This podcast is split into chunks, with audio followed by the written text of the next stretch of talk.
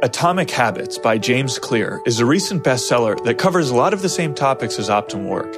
In this episode, we summarize its approach and theory and identify areas of common ground, as well as some shortcomings of the Atomic Habits approach.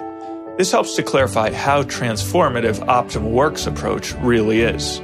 I'm Sharif Yunus with Dr. Kevin Majeres, and this is The Golden Hour.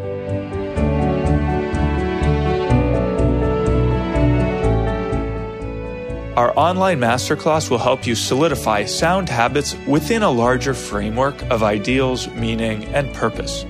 In this four week masterclass available on OptimalWork.com, Dr. Majeres will guide you through all the key ideas of optimal work, with exercises provided to help you master them. Now let's get started.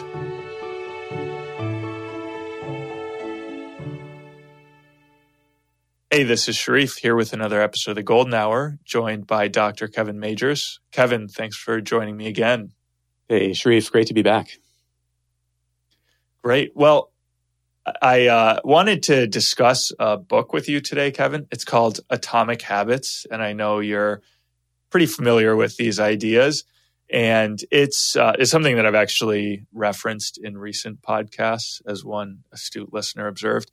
Uh, but uh, but I thought today we could do a kind of deep dive into the ideas here. So starting with just basically presenting the ideas and then comparing them to our approach because there's definitely a lot of, lot of overlap in what he's talking about. So I just wanted to get clear of of the dist- the differences in the kind of advice that we give, and then uh, if there's anything we can learn from his approach, but then how our approach, you know, differs and and what might be missing in his approach.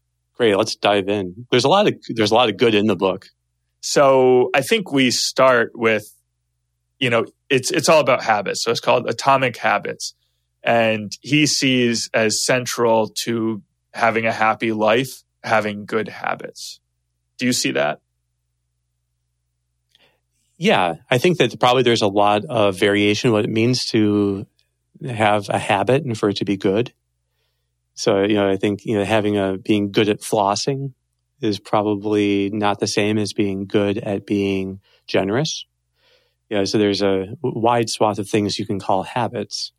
Uh, but uh, in general, the idea that there's a lot of power in habits, hence like the atomic, they're small and they're somehow discrete, but there's also a lot of power contained in them, I think is a powerful insight. Yeah, and yeah, and he has this. I liked uh, his discussion at the beginning that when you start improving the habits, and he talks about things like exercise or eating healthy or morning meditation or waking up early, these kinds of habits that sometimes you don't initially see the benefits, but then cumulatively over time, they have a comp- kind of compounding effect. So if you just change one thing, maybe you can get discouraged if you don't make the progress you think you should be making. But if you change five or six of these things, then those those all work together and you start seeing a lot more progress. Yeah, he talks about the is it the valley of despair or the valley of discouragement? The valley, yeah. Yeah. Yeah. Where that you you would think that if you're practicing a habit regularly, that you're just gonna it's gonna get easier and easier every single time. And at first, it seems like it's not changing much at all. So, but if you stick with it, there's an inflection point, and then the habit starts kicking in more and more, and it gets easier and easier, way easier than you thought it could have. Yeah, and and so I think that that's a great insight, and can give because I think a lot of people give up on trying to change behaviors early because they feel like oh, it's not coming easy enough, so it's just not me I'm just not a like I'm just not a morning person. I can't tell you how many people have written to us in some way or another and said, you know, that they were so liberated by this idea that there are not there's no such thing as a morning person. That well, to the extent that anyone can become a morning person if they approach it the right way, and and and if you have good morning routines, those actually do you get the same pickup. But they never got through that valley of discouragement in the beginning. They thought it would get easier and easier every single day, and it didn't. But then, whoa, suddenly it kicks in. And now they find it actually that they're, they have a lot of energy and they're enthused in the morning. So I think that's a great, great lesson to give people. Now, for him, so he applies, he's looking first at just one habit uh, and seeing, yeah, there's a kind of improvement. There's a improvement that happens here. But then also looking at if you take all the habits you're working on as a whole, and this is where you get atomic habits, is that each habit is like an atom. It's it's uh, small on its own, but it's part of a larger whole. And when you take it as part of a larger whole, it's it's kind of stronger and more powerful. So that good habits reinforce one another. And that's where I think he's saying you really get this kind of exponential growth as you're developing the habits. So in our case, what we've noticed is that t- there are actually two habits that have a really good synergy, which is waking up in the morning and then doing a golden hour. Yeah. So, so those two habits really work well together, and you see a lot of growth just from. I would say two. the whole inventory. You know, on optimal work, mm-hmm. we have this inventory, and those are essentially 24 habits, maybe 25 if we put the diet one in there. So, yeah, I what is it? I eat nourishing foods or something. I, I eat foods that nourish me. Choose, yeah, yeah. there you go. Foods that are nourishing, exactly. So that would be 25. But we have 24 habits that all support each other and grow together. Um, and I, I see these as being the bigger, more important architectonic habits in people's lives that actually structure lives. I should say. So, and they do get easier once you start, you know, when, once people in the inventory get a score above a certain level, they tend to stay above that level because the habits all stick together and hold together. And so I think that, yeah, in general, that's true. Yeah. Awesome. So, and then the maybe second idea to cover before actually getting into his theory of habits is his his notion of of habits there being three level layers of behavior change so you have identity processes and outcomes so at the ba- at the core level you have your identity your kind of beliefs about yourself or what your values are we don't use the term values we talk about ideals because they're objective uh, you don't just get to choose what's good uh, but and then you have processes, which is like the habits, your kind of daily schedule, your systems, whatever. Uh, and then you have outcomes, which is the result. And he says too many, too often people focus specifically on outcomes, like I want to write a book or I want to get into the school. Um, it's better if you can focus on the habits, like I'm going to to write for 30 minutes every single day, or I'm going to put in an hour on my college applications every or whatever. Uh, but he's he actually recommends starting first with values and beliefs, and I think he's he's a little bit unclear in some place about what he means by this. I think one thing he's getting at is is growth mindset and and ideals, like having a sense of what ideals are and what you want to guide your life with. So that's pretty important for us too, I think. Well, there's a there's a problem I think with coming up with these thinking of and this is a slightly complex theory that he presents. Usually we talk about outcomes and process. You know, processes. So you have, you know, you can be focused on, you know, getting the ball in the basket, or you can be focused on the right form of how to throw the basketball. So, and those are usually two things. And he's adding in a third here, your identification of yourself as a basketball player. So like, I am a basketball player. And he says that really you want to start thinking about that as a kind of habit. The way that you think of yourself as a habit. I think that's where he's on his shakiest grounds. So I know you wanted to delay any critique until we gave him full credit. But, but I think this one is like, just identifying yourself as a basketball player, well, maybe it makes you more likely to engage the process of practicing and getting the form right, but it doesn't produce that process directly. There's a choice that you make. You know, and that choice doesn't necessarily depend on some label that you have given some kind of credence to in your head. You know, I think it's you can't reduce choices to something like that of just saying words in your head. I am a basketball player, and now that's just going to produce my practicing. Does that sound fair? To yeah, yeah. So yeah, you're. It's a little bit like we talk about positive self talk as to distinguish it from reframing. It's a little bit like that. Yeah, and so at least I think that there is a good application of it, which is that it's true. The more you see a vision of yourself in a certain way, that, that image is what we think of as the basis of reframing. Is this image of you possessing a desirable quality you know, that motivates you to want to be like that. And so that's the image of the kalon that Aristotle talks about. You know, that, and that, that's how you shape a future action is before you do it, you think, okay, what is the image of what I want this to look like? So with that tweak, if you call that the identity, you know, and then you say, and then that helps you to shape the process and that will give you the best outcome, then you have a tight theory. But it could be misused if people just were to read some of the things about this, these identity statements. Because like if a person says, you know, I am just really generous. Well, that might not make him a generous person. In fact, it might make him less generous because he'll be less apt to try practicing it because he thinks he already possesses that virtue of generosity. So a lot of times people think that they're really like kind, uh, you know, and um, easygoing, and in fact, they're somewhat tyrannical in certain areas, you know, and they can be really unkind, and they just don't see it because they believe this about themselves so that's why I think that's the tricky thing. But if, if those people were to really form an image in their mind before doing something about being kind or affable or easygoing would look like, and then make sure they're using that to shape their next behavior, it would help.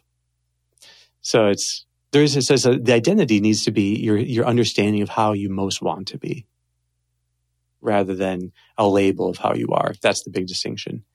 Yeah, yeah. Now, when you're working with with patients or working with people, do you do a lot of this kind of identity work before getting into behavioral change? I, I recall, uh, and actually we incorporated this into the True Success tool on OptimalWork.com, is that sometimes people think that they have to no longer be an anxious person before they can be loving. It's like, okay, first I have to get over my anxiety and then I can, you know, give my attention to the people closest to me. And one of the flips you try to get help people to see is that no, actually you can have the anxiety or the nervousness and still be loving. Or you can have the feeling of impatience and still be patient. So actually there's there's a kind of an interplay between behavior, feeling, and identity. It's very subtle but powerful. Yeah. yeah, and that's what frees people. When people really see that, wait a second, that what matters most for me in life is to be loving and generous and caring and attentive and all these beautiful qualities, the forms the kalon can take, well, then they see that I could still have my anxiety and be practicing those things. That, and then they realize that the key thing here is not the presence or absence of anxiety. It's what, what am I actually choosing to focus on and do in the moment? If I do the loving thing and the kind thing, that will actually start to shape me and I don't have to wait for my anxiety to go away or for the craving to go away. So, and I think that the problem with most um, theories of habit formation that come from animal models is that they put everything on the craving or the fear as if that is the central thing to habit change. And then the idea would be like, oh, like somehow I have to like outsmart my craving or get around my craving you know, I'll out strategize it. And then the craving will never even get triggered. And then I'll be free to change my habits because I won't have this craving standing in the way anymore, or I won't have my fear standing in the way anymore. And when it comes to habit formation, it all comes down to cravings and fear if you're talking about animals. Mm-hmm. So I think that's a great transition to get into the meat of his approach to habits. Uh, so I think, yeah, maybe I can just briefly summarize it. Actually, both, I mean, stepping back a little bit, it's, I think it's very compelling to readers because it's a kind of elegant theory that's grounded in science and has clear applications to tell you what to do. Um, so in in one sense, it's it's, it's uh, very kind of impressive as like a, a self help or personal growth book in in the way uh, in its elegance and it's probably helped an enormous number of people.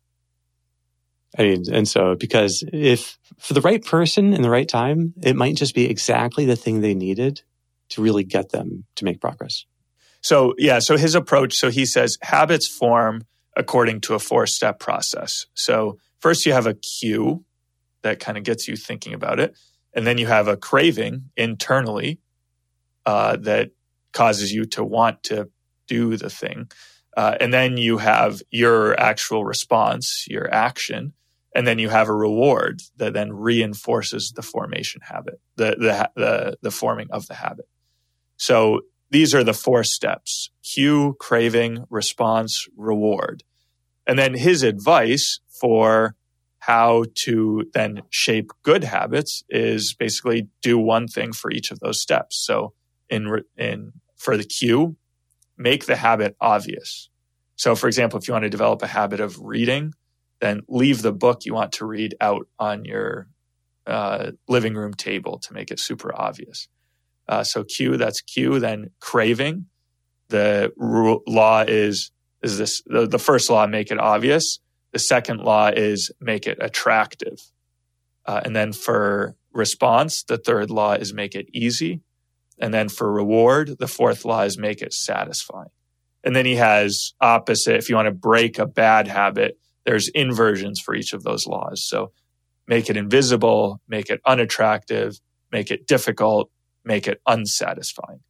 So it's kind of interesting. It's it's actually in some ways in one kind of way like similar to our approach where with reframing mindfulness challenge we said hey there are these three steps for the amygdala for anxiety right? Detect the threat sound the alarm watch the response.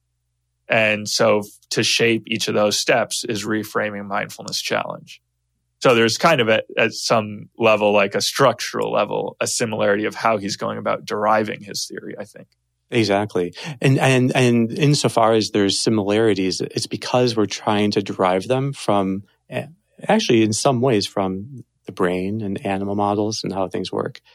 So I think, yeah, no, I think you gave a great summary there of, you know, of, of his idea. And if you apply it to an animal, you could see that, well, you know, if you want to change a dog's behavior, let's say the dog keeps, you know, jumping up on the couch and eating the potato chips. Well, this guy, you know, is the, you know, the, the cue is that it sees the potato chips on the couch and then, you know, and that triggers a craving in the dog. And so the dog then does the behavior jumping on the couch and then the reward is it eats the potato chips. And so you could say that that's how the dog gets the habit of doing this is that it did it once and it was rewarding and then keeps doing it. And if you want to break that habit, then you have to undo each of those steps. Um, and so, insofar as it goes within a certain kind of, within certain limits, you know, it has the benefit of seeming complete. But I would say it's not complete. So, and, and that, uh, in, but I think that people can get attracted to its seeming completeness. so, until it's like it's like a model that fits tightly together. And they're like, well, wait a second. What habits does this actually apply to in humans? Like I understand it applies to dogs, you know, and okay, humans, it applies to drug use. Uh, and, you know, perhaps. Uh, and, but does it really apply? Is it actually, I think the more you apply it to human behavior, the less wise it gets. You remember the What's the reward for reading? Uh, that he suggests. That he suggests, yeah. I well, I think I may have given this uh, as an example, like to have ice cream after, well, yeah, exactly, or after you're reading, or something like that. Yeah, so that's the problem. Is if if you think of uh, cravings as being the ultimate driver of human behavior, and somehow being the necessary engine of human behavior, the way they are for animals, then you're going to say, oh, you would. So really, what he's doing is substituting another craving. That you have to crave the reward more than you crave this other thing. So, and that all you have are cravings, and it's because cravings are always for tangible physical things. You don't have cravings for spiritual things. And by spiritual, I mean anything that is not tangible. So you, you never have a craving to be generous or a craving to be kind uh, maybe in some ways you crave a bond with someone, but you don't cra- crave being loving with that person in the same way, especially not being what you call charitable. You know, being kind of selfless and self, like self forgetting and self giving, that you don't crave. And so all the real human goods, which come from human ideals and human bonds, um, you don't have cravings driving the formation, and those are all habits. And in fact, those are the only meaningful habits that we have. Are the ones that create a human kind of fulfillment and thriving. So, because he's dealing with cravings as the ultimate basis for his whole model, because the cue triggers the craving, the response is to fulfill the, you know, just to somehow satisfy the craving, and the reward is the satisfaction of the craving. Because of that model, he's chained to cravings. It's like he's put everything into cravings being the driver rather than, and so that means he's chained to satisfaction. And he's trained, he's chained then to a completely left brain approach to motivation. Because the only thing the left brain understands in, in motivation is satisfaction. And I think the right brain understands fulfillment and completeness of life and what it means to be meaningful. And those things don't operate in the same way. So insofar as humans are shapeable by these, these, these laws, it's particularly insofar as they're in a left brain kind of structure that they have. And, and so the left brain then, when it tries to change behavior, will only try to do strategizing because it doesn't actually have reframing. That's a right brain thing. It doesn't have mindfulness, which is a right brain thing, or the stretch challenge, you know, which again is a right brain thing. And, and so what you see in, in, in his model is actually a very interesting way in which you have a completely left brain account of, of, of behavior change. Yeah. Yeah, uh, yeah, absolutely. And I, I think one thing that is very absent, for example, is any discussion of, hey, what habits should you do? So it's uh, like, cause it's, he presents it as though, I don't know, either it's obvious, like you're just supposed to know what habits you're, you're supposed to do, which is true at some level. I, I, I think that people who habitually sleep in probably know at some level, they're like, well, yeah, I probably should wake up when my alarm sounds. But there's no deeper account, and and this gets to the idea that the habits that he's treating are tend to be superficial habits, almost as you kind of describe them, animal ha- animal behaviors. Um, but there's no account of which habits are good. Is there a hierarchy of habits, and how do we actually progress and grow? Uh, and what you find ways. in all these types of writings, and, and this might be one of the most helpful and best examples of this genre, you know, of helping people think. Uh, I think it's better than, I mean, there are some models out there of discussing how to grow in willpower where it comes down to eating more sugar, which has to be the worst idea ever because of some supposed interpretation of uh, Israeli judges who needed sugar in order to have better verdicts. And it's like, that to me was the that's the epitome of bad advice. You, know, that you don't grow in willpower by having glucose. Uh, but what happens in these kind of books is that they, whenever they leave some kind of thing as obvious, like, well, how do you know which habit? It's just obvious. It means that they're sneaking it in because it's, it's actually not part of their model. And so they will have recourse to it just seeming obvious. Well, of course, love matters. Of course, relationships matter. Well, how does your theory give rise to that? Aren't relationships, aren't the bonds we have with others habits? But there's no sense of that, right? In the, in, in the book. Because it's, it's like, because this is based on cravings, there is no concept of love. You know, and there's no real concept of bonds and what higher order habits look like. So at the most, you have skills. And, and that's about as far as the left brain can get in strategizing. It can think of skills to strategize. But what, what the reframing adds beyond just skills is the image of the good, which is the ideals of how you want, what, what kind of person do you want to grow into? And then even more than ideals are bonds. Because the highest ideals, you know, as you start getting into being understanding and being forgiving, well, all of that are just ways more and more purely of being loving, which is about bonds and direct, indirecting it to bonds. And so those are completely right brained you know, and th- those those are not about satisfaction at all, but they they are about fulfillment or some kind of deeper sense of growth. And then reframing is what gives you the next step, which is mindfulness. That as you're as you're seeing these things that you want to grow in that are real, because ideals are real and bonds are real, you open up to the whole of reality to say bring that you can accept it. And that means what you're feeling in the moment, the emotions that you have. Interesting that there's no role for mindfulness in his. That would have been an easy habit to incorporate. Yeah, but there's he no talks a- about the habit of it's good to meditate in the morning. Yeah, but then it's just treated obvious. as another habit. yeah, it's, it's, obviously good to med- meditate, so you'll sneak it in. But uh, but I think that's much more crucial to behavior change in general, right? That that you learn to be mindfully aware before you automatically act. You be mindfully aware of what you're feeling if it's being driven by a feeling. But not all automated actions are driven by feelings. Sometimes it's just overlearned behaviors.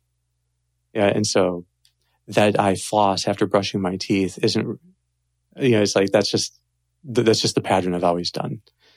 You know, it's it's like when I put my shoes away, I tend to put the right ones higher and the left ones lower into a little shoe caddy. So you know, it's just okay, but that's not like a meaningful habit.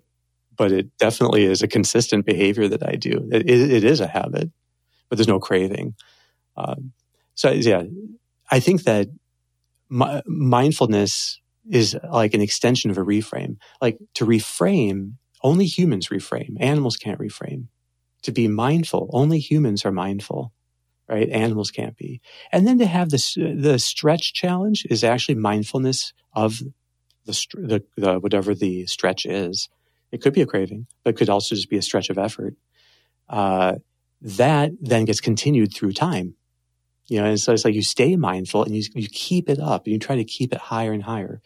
So as you, as you, as you do the task.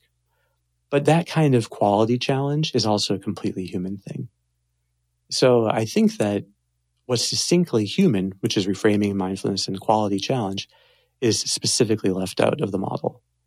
And so what you're left with is a way of accomplishing, if you have already a reason why the reframe, you know, and the presence of mind and attentiveness, you know, and and can embrace the, the challenge, then you can use these as ways of strategizing. And so I think this is what the strength of the book is. The book gives us strategies for for for building uh, for for actually changing particular habits that can't guide you as to which habits to try building and or why. Well, I think that's a great way of kind of getting to the core of things. So, and we've we're kind of basically at the end of our time. So I don't know if there's any other points that you want to discuss or any final points you want to leave us with. No, I think what's the, the, just the best part of the book to end on a good note is that what he does have, which is right brained, is the idea of a growth mindset. So, and that people can change and we can improve our lives. And so, even though I would say he goes about in a kind of left brain way and leaves out the distinctly human, it still is a powerful message of the possibilities that lie within human nature and for us to be able to change ourselves. And I think that is an encouragement that everyone should take to heart. Awesome. Well, hey Kevin, thanks so much for for joining us and shedding light on this very uh, influential book. No, and thanks so much for your work of of really helping me to understand it and summarize it. So, thank you. Of course. Okay, great. Well, we'll be back next week. Well, thanks so much for listening. I hope you enjoyed the episode. Don't forget to check out OptimalWork.com for a set of online tools to help you engage challenge in your life. See you next week.